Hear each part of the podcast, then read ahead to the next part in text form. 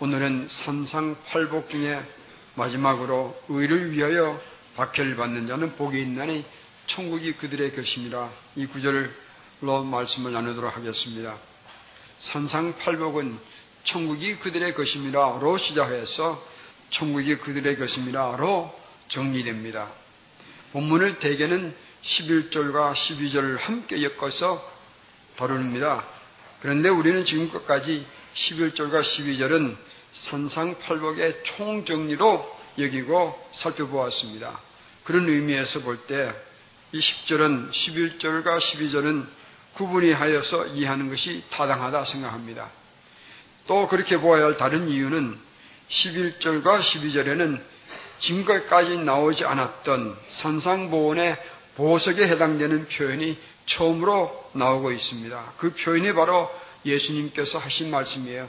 나로 말미암아라는 예수님의 자신에 관한 선언입니다. 그러므로 산상팔복의 주제는 예수님이라는 것을 의미합니다. 그런 의미에서 볼 때는 11절과 12절은 10절과 구분하여서 정리하는 것이 옳다 생각합니다. 그래서 11절과 12절은 다음에 정리하도록 하겠습니다. 먼저 의의 의, 의로움이 무엇이냐? 의의 의미에 대해서 정리하도록 하겠습니다. 어느 미국 선교사가 중국에서 선교하면서 한자를 배우면서 재미있는 것을 발견했습니다.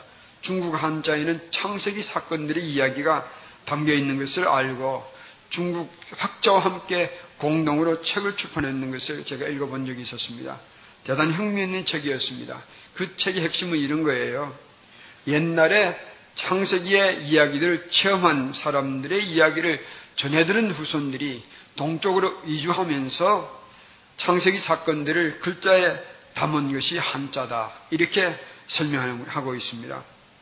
그 중에 몇 글자를 한번 소개해 보도록 하겠습니다. 한자에 우리가 물에 타고 다닌 배를 의미하는 배선자가 있습니다.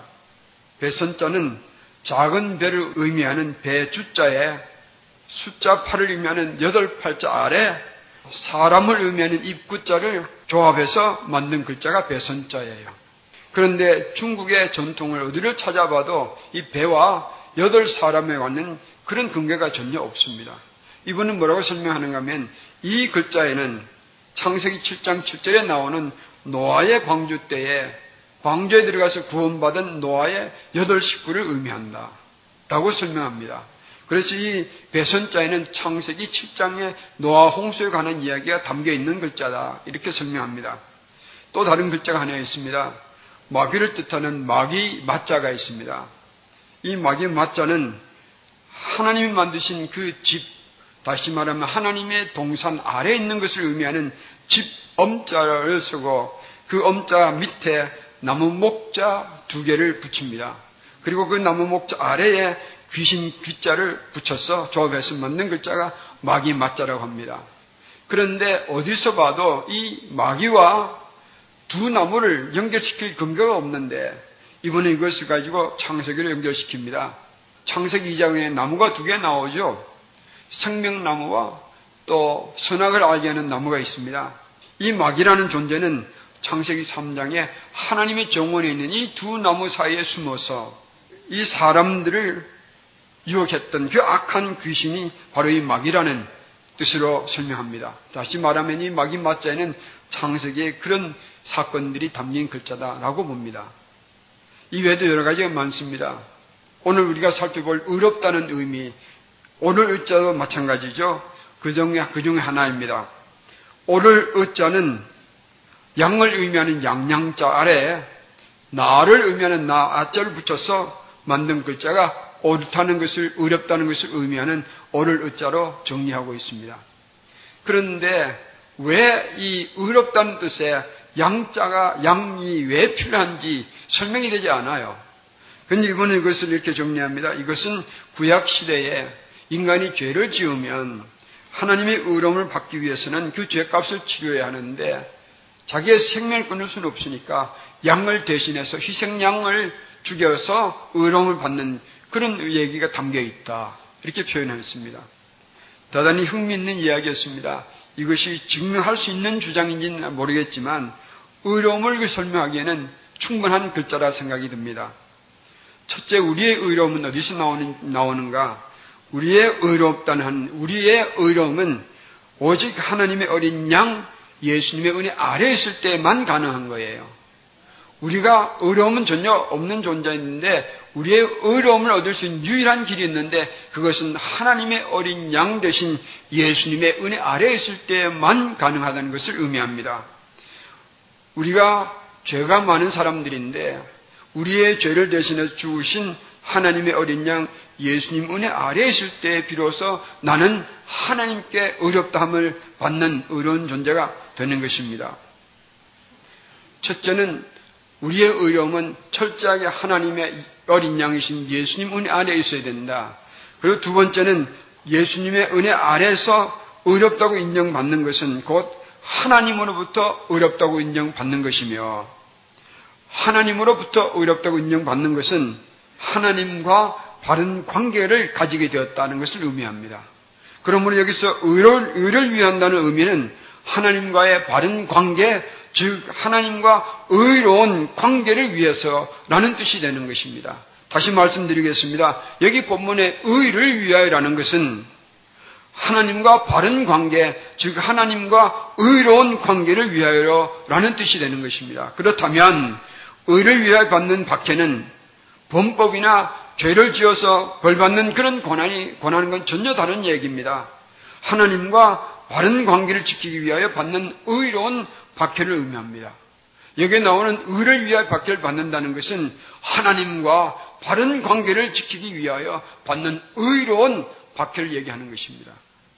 그러면 의를 위하여 박해받는 자는 어떤 자인가? 먼저 그 기본적인 의미를 한번 살펴보겠습니다. 여기 박해를 받는다는 단어는 완료형이요 수동태로 되어 있습니다. 분사형입니다. 완료형이라는 것은 뭘 말하는 것입니까?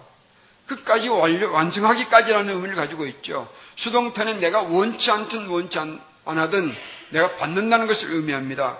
그러므로 여기에서 박해를 받는다는 것은 하나님과 바른 관계를 지키기 위해서 박해를 받을 때에 이 의의 관계를 포기하지 아니하고 끝까지 박해를 받을지라도 그 정절을 지키는 것을 의미합니다. 여기서 이 세상에서 그러므로 우리는 이 세상에서 하나님과 바른 관계를 유지하는 것이 쉬운 일이 아닌 것을 우리는 잘 알고 있습니다. 이 세상은 무신론주의와 반기독교 정신과 반그리스도 정신이 경향이 지금 이 세상에 무섭게 표현하고 있습니다. 한국뿐만 아니라 전 세계에 지금 번져나가고 있습니다. 그러므로 진실된 성도들은 이런 세상에서 박해를 당하게 되는 세 가지 주요 원인을 저는 정리해 보았습니다. 첫째, 이 진실한 성도는 잘 들어보시기 바랍니다. 세상과 구별된 제왕적 삶을 살기 때문에 그렇습니다. 무슨 얘기인가 하면 하나님 나라의 왕처럼 살기 때문에 그렇다 이 말이죠. 이것은 권세를 얘기하는 게 아니에요. 고상한 존재를 얘기합니다. 이 세상 사람들과 전혀 다른 아주 고상한 제왕적 삶을 살기 때문에 핍박을 받습니다. 성도는 세상 사람들과 다르게 생각하고요. 세상 사람들과 다른 길을 선택하며 삽니다. 그리고 세상 사람들과 다른 가치관을 가지고 살며 이 세상의 물결을 거슬러 가며 삽니다. 그래서 하나님 나라의 자녀들처럼 왕자들처럼 그런 자세를 고상한 자세를 견지하면서 사는 거예요. 세상은 이렇게 사는 사람들을 싫어합니다. 그래서 핍박을 받게 되는 겁니다. 두 번째는 진실한 성도는 선지자적 삶을 살기 때문에 핍박을 받게 됩니다. 하나님을 경외하는 자는 하나님의 기준으로 세상의 선악을 판단합니다. 그리고 세상에 나가서 악은 악이라고 말하며 사는 것입니다. 악을 악이라고 말하고 사는 이 성도들의 삶을 저는 선지자적인 삶이라고 말하고 싶습니다. 세상은 그러나 죄를 죄라고 지적받는 일을 무지하게 싫어합니다. 그래서 이런 삶을 사는 성도들은 세상으로부터 박해를 받게 되어 있습니다. 세 번째는 진실한 성도는 제사장적 삶을 살게 되어 있습니다. 하나님을 믿는 자는 하나님의 의를 아는 자는 세상에 나가서 죄를 회개하고 하나님께로 같이 돌아가자고 제사장이 자기 백성들을 하나님께로 인도한 것처럼 그렇게 사람들을 인도하려고 합니다. 이것은 무엇이 말하는가 하면 세상 사람들의 삶을 간섭하는 것처럼 보이는 거예요. 그래서 세상 사람들은 이런 사람들을 자기들 간섭한다고 싫어하며 박해합니다. 그러므로 진실된 성대의 삶을 사는 자는 세상에 사는 동안에 여러 가지 이유 때문에 박해를 받게 되어 있습니다.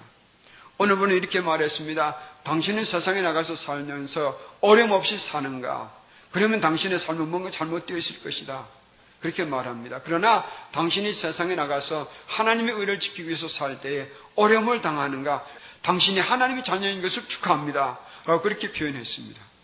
사랑하는 성도 여러분, 우리가 정말로 하나님의 의를 지키고 살 때에 우리에게 박해가 어려움이 있을 거예요. 그래서 이렇게 정리해 보겠습니다. 의를 위하여 박해받는 자는 어떤 자인가? 세 가지를 정리할 수 있겠습니다. 첫째는 하나님과 바른 관계를 생명처럼 귀하게 여기는 자입니다. 의를 위하여 박해를 받는 자는 첫째, 하나님과의 바른 관계를 자기의 생명처럼 귀하게 여기는 자입니다. 둘째는 하나님의 의를 지키기 위하여 박혀라도 기꺼이 받을 준비가 되어 있는 자예요. 어려움 조차도 기꺼이 받을 준비가 되어 있는 자입니다. 또 손해라도 볼 수 있는 그런 마음을 가진 자예요. 세 번째, 의를 위하여 박해를 받는 자는 하나님의 의를 알려주기 위하여 끝까지라도 박해를 받며 사는 자입니다. 이 하나님의 의가 어떤 것인지 알려주는 그런 삶을 살기 때문에 박해를 받는 거예요.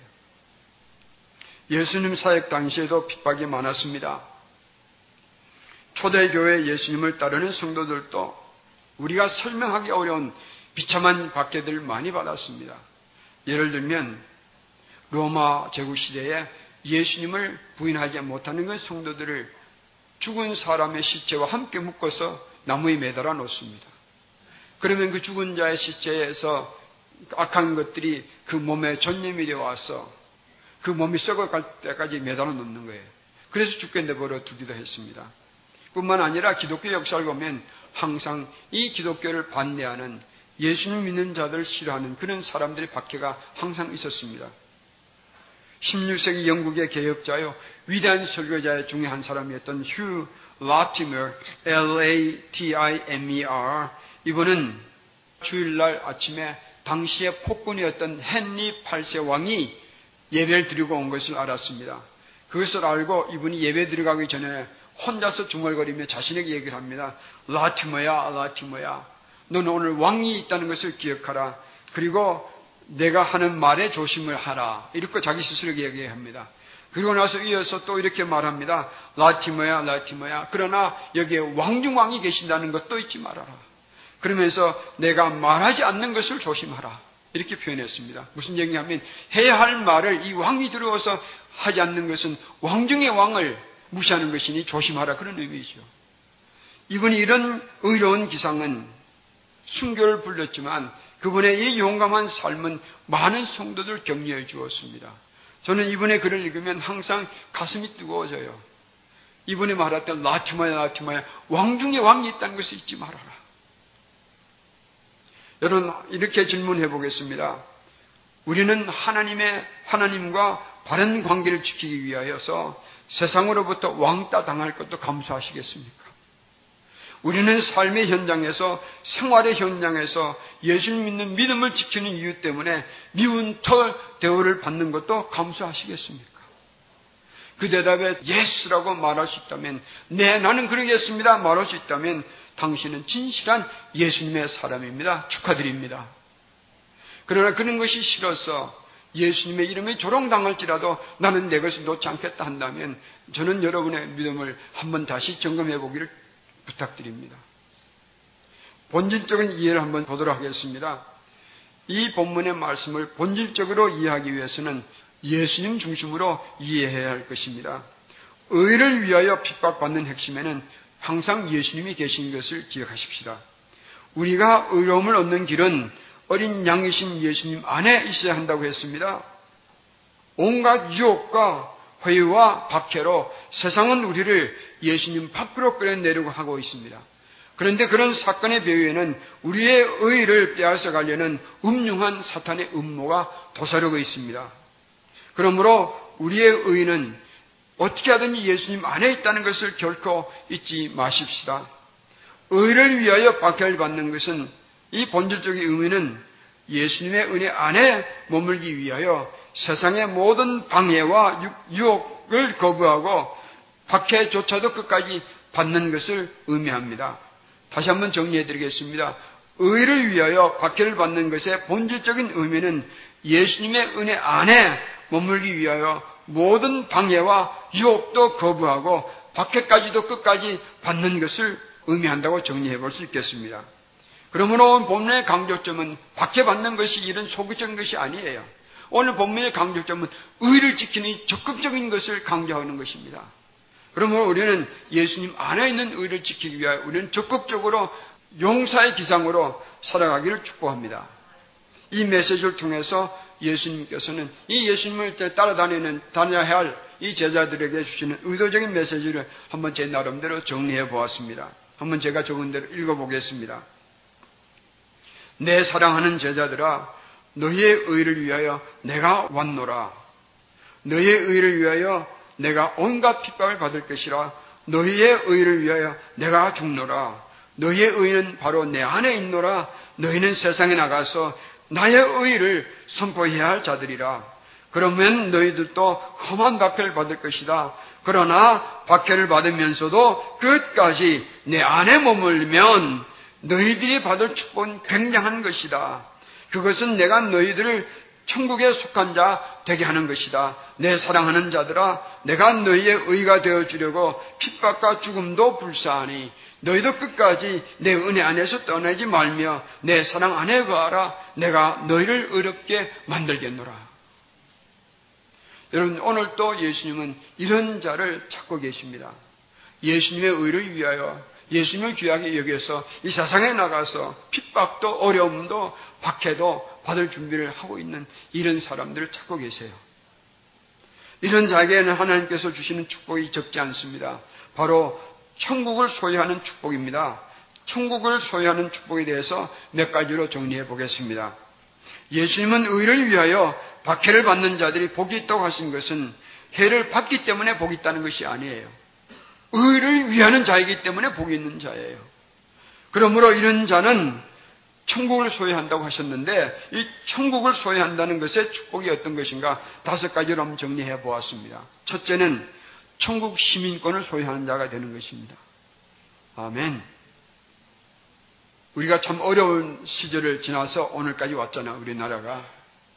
우리가 어려울 때는 어떻게 하든지 잘 사는 나라의 시민권을 받는 것을 참 원하지 않았습니까?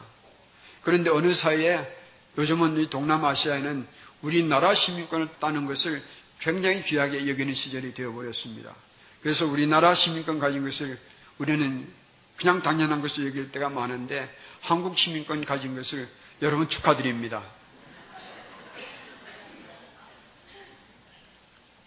정말 축하드려요. 여러분 우리가 천국 시민권 가진 것을 정말 감사하십시다. 세상에 어느 나라가 이 천국에 비할 수 있겠습니까? 우리나라가 아무리 잘 산다 해도 천국 시민권에 비할 수는 없습니다. 미국이 아무리 부유하다 해도 천국 시민권에 비할 수 없습니다. 이 천국 시민권 아무도 빼앗아갈 수 없는 그런 시민권이에요. 예수님은 우리에게 그 시민권을 주시겠다 약속하신 것입니다. 아멘. 둘째는 하나님의 자녀의 신분을 가진 자 되게 하여 주시는 것입니다. 하나님의 자녀의 신분은 사실 그 의미가 너무 커서 우리가 실감하지 못할 때가 있습니다. 여러분 이 나라의 장군의 딸만 되어도 장군의 딸 이렇게 불러주잖아요. 여러분 하나님이 이 우주를 만드시고 이 우주를 다스리시는 법칙을 정하시고 모든 것을 그 법칙 따라서 순종하게 만드시는 이 장대하고 광범하신 하나님의 자녀가 되었다. 이것은 우리가 말로 표현할 수 없는 축복이에요. 세상에 나가서 자랑할 만한 것입니다. 내가 기독교인 된 것을 숨길 거 아니에요. 우리 세상에 나가서 야 나는 하나님의 자녀야 라고 말할 수 있기를 축복합니다. 그래서 여러분과 저는 어떤 자인지 아십니까? 한국에 와서 배운 표현이 하나 있는데 나는 가수다는 말을 너무 많이 들었습니다. 그런데 나는 가수가 별게 아니에요. 가수가 뭐 됐습니까? 나는 왕자예요. 나는 딱 공주예요. 우리는 하나님의 나라의 왕자요 공주인 것을 믿으시기 바랍니다. 그것을, 그것을 선포하세요. 그 권세를 축복을 누리시기를 주님의 이름으로 축복드립니다. 나는 뭐라고요? 왕자. 나는 왕자야. 선포하시길 바랍니다. 나는 공주야 선포하시길 바랍니다. 아멘. 세 번째는 천국 권세의 보호를 받는 자가 되는 것입니다. 누구의 권세입니까? 천국의 권세입니다. 이 천국의 권세는요, 이 세상의 악도 사탄도 손대지 못하는 권세예요. 그런 권세의 보호를 받는 자가 된 것을 믿으시기 바랍니다. 네 번째는 천국의 모든 신령한 축복을 누리는 자가 되었습니다. 성경 공부하다 보면 천국에 관해서 질문하는 분들이 많은데 사실은 천국에 관해서는 잘 몰라요. 왜 그런가 하면 성경에 그렇게 많이 얘기해 주지 않았습니다. 그것을 보시면 이렇게 생각합니다. 우리가 자녀들에게 정말 놀랍고 좋은 것을 선물해 줄 때 어떻게 합니까? 다 말해 주고 싶지 않습니다. 잘 친구가 있다가 그것을 딱 줄 때에 받는 아이들이 크게 놀라고 기뻐하는 그런 생각을 하고 감춰두잖아요. 마찬가지로 저는 그렇게 생각합니다. 천국에 가면 너무너무 좋아서 주님께서 하나님께서 우리에게 급히 많은 비밀도 숨겨놓고 알려주지 않는 것 같아요. 그래서 천국에 들어가면 와 이렇게 좋은가 그렇게 느끼게, 느끼게 하시려고 하나님께서 많이 알려주지 않으신 것 같아요. 그런데 믿으시기 바랍니다. 천국을 소유한 자에게는 이 천국의 모든 신령한 축복을 누린 자가 된 것을 확신하시길 바랍니다. 다섯 번째, 그러나 이 천국의, 천국을 소유하는 축복은 박해가 끝날 때에 받는 것이 아니에요. 주님의 나라의 의를 위하여 예수님의 아름다운 의를 지키기 위하여 하나님과 바른 관계를 지키기 위하여 박해를 받는 그 순간 시작될 때부터 천국의 이 모든 축복은 시작되는 것을 믿으시기 바랍니다. 우리가 이 땅에 살면서 주님의 이름을 위하여 어려움을 당하고 박해를 받는 시작에 우리는 기억하십시다. 나는 이미 천국을 소유한 자가 되었다. 그걸 기억하시길 바랍니다. 그러므로 마지막으로 우리의 의를 지키는 자가 되기를 축복합니다. 우리의 의에 대해서 한번 생각해 보겠습니다. 어느 만화에 나오는 네컷 만화에 관한 그런 이야기를 읽어보았습니다. 첫째 장면에는 이런 그림이 있습니다. 초대교회 성도들이 이렇게 기도했답니다. 주님, 나를 핍박하는 이 군중들을 담대하게 대하게 하여 주시옵소서. 개혁시대의 성도들은 이렇게 기도하였습니다. 두 번째 장면이에요. 주님, 어떤 대가를 치르더라도 진리를 선포하도록 도와주시옵소서. 세 번째는 20세기에 소련이 무너지기 전에 그 공산 국가에 있었던 소련의 한 성도의 기도는 이렇습니다. 주님, 우리가 이 모든 핍박을 잘 견디게 도와주시옵소서. 이렇게 기도하였습니다. 그런데 네 번째 장면은 현대 교인들의 기도가 나옵니다. 어떻게 기도하였을까요? 거기는 이렇게 풍자했습니다. 주님, 요즘 제 차가 많이 시끄러워졌습니다. 별로 웃지도 않으시네. 현대 교인들을 풍자한 이야기예요. 여러분, 우리의 괴로움은 우리의 편함을 빼앗기는 것이 아니어야 합니다. 내 편함 때문에 예수님이 불편하실 것을 인해서 우리는 괴로워야 합니다. 우리의 아픔은 내 권리를 잃어버린 것이 아니에요. 내 심령에 예수님이 흐려져 가는 것 때문에 우리는 아파할 수 있어야 합니다. 우리의 슬픔은 내 자존심 밟히는 것이 아니에요. 내 자존심 때문에 내 예수님이 모욕받는 것 때문에 우리는 슬퍼할 수 있어야 합니다. 우리의 억울함은 내 권리를 잃어버린 것이 아니에요. 내 권리 때문에 내 주 예수님의 이름이 조롱당할 때문에 우리는 억울할 수 있어야 합니다. 박해를 받을지언정 우리가 추구해야 할 의의는 첫째 예수님 은혜 안에 서는 것이며 둘째는 예수님 편에 서는 것이며 셋째는 예수님의 의를 이 세상에 선포하며 사는 것입니다. 예수님의 의를 위하여 우리는 포기할 것은 미련 없이 포기해 버리십시다. 예수님의 의를 위하여 우리는 버릴 것은 과감하게 버려 버리십시다. 예수님의 은혜 안에 살기 위하여 그 은혜를 지키기 위하여 내 편함도 버리고 내 안락도 포기하십시다. 내 권리도 내려놓고 내 자존심도 폭발시켜 버리십시다. 오직 하나님의 바른 관계를 위하여서 오직 예수님만이 내 평안이요, 예수님만이 내 기쁨이요, 예수님만이 내 자존심이요, 예수님만이 내 권리인 것으로 삼고 살아가시길 바랍니다. 그렇게 되면 말로 표현할 수 없는 놀라운 신령한 축복들이 우리의 삶에서 채워지기 시작할 거예요. 이유택 목사님이 계셨습니다. 이분은 약 200년 전에 1905년 경북 안동 출생입니다. 1937년에 이분은 평양 신학교를 졸업하고 약속을 보장받은 미국 유학도 포기해버리고 길성준 목사님의 부름을 받아서 길성준 목사님의 마지막 개척 교회인, 교회인 평양 신년교회에서 심하기 시작하며 1949년에 순교하기까지 헌신한 분이에요. 1948년도에 순교하기 1년 전에 친구 목사가 월남하자고 권유를 했을 때 그분이 이렇게 대답했습니다.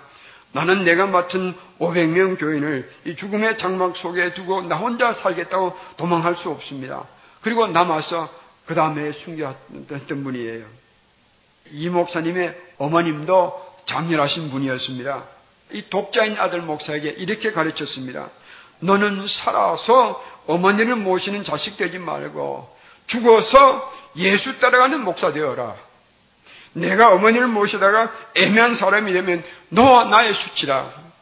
내가 예수를 따라 죽으면 그러나 너와 나의 영광이다. 너는 예수를 따라 죽어라.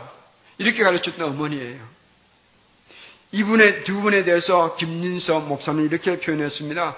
의로운 어머니가 진실한 목사를 낳아주신 것은 한국교회의 축복이다. 라고 평했습니다. 여러분 기억하십시다. 우리가 예수님의 의를 찾기 위해서 무슨 희생과 핍박을 받기 전에 예수님은 우리의 의를 얻기 위하여 자신의 모든 것을 다 내려놓고 핍박과 박해를 받으시며 십자가의 죽음의 길까지 가신 분이었습니다. 그러므로 우리도 예수님의 이 의를 지키기 위하여 우리의 삶을 아끼지 마시길 바랍니다. 의를 위하여 받는 박해는 짧고 그 후에 누릴 영광은 영원합니다. 의를 위하여 받는 손해는 적고 그 후에 받을 축복은 셀 수가 없습니다. 의를 위하여 받는 억울함은 잠시고요. 그 후에 받을 기쁨은 무한합니다. 기도하겠습니다. 우리는 손해보는 걸 원치 않습니다. 내 자존심 짓밟리는 것 원치 않습니다. 내 억울한 일을 달갑게 여기지 않습니다. 그러나 그런 우리를 위하여 주님은 모든 것을 다 버리셨습니다. 우리를 위하여 십자가의 죽음도 내놓으시며 앞으로 다가올 우리의 구원을 바라보시며 기쁨으로 그 추악한 조롱스러운 수치스러운 십자가를 다 받으셨습니다. 우리의 기상을 새롭게 하여 주시옵소서. 연약한 기독교인이 되지 않게 하옵시고 이 시대를 호령하고 이 시대를 다스리는 저항적 기상을 우리에게 주시옵소서. 선지적인 기상을 우리에게 주시옵소서. 제사정적인 삶을 살 수 있도록 우리를 도와주시옵소서. 우리의 삶을 통하여 우리 예수님의 이름이 높아지게 하옵시길 간절히 원합니다. 우리의 의를 지키기 위해서 우리가 받는 어떠한 것들도 양보하지 않는 저희들의 믿음의 기상을 허락하여 주시길 원합니다. 연약한 마음을 주님 거두어 주시옵소서. 주님을 위하여 이런 걸음을 걸을 때에 우리가 알지 못하는 막강한 권세와 막강한 보호하심과 막강한 권능으로 우리의 갈 길을 도와주실 것을 믿습니다. 예수님이여, 성령님이여 우리를 도와주셔서 우리 새누리에 이런 용사들이 많이 많이 일어나게 하여 주시옵소서. 이 시대의 큰 밭을 거니는 주님의 용사들을 성자들을 보게 하여 주시기를 간절히 원합니다. 예수님의 이름으로 기도드리옵나이다. 아멘.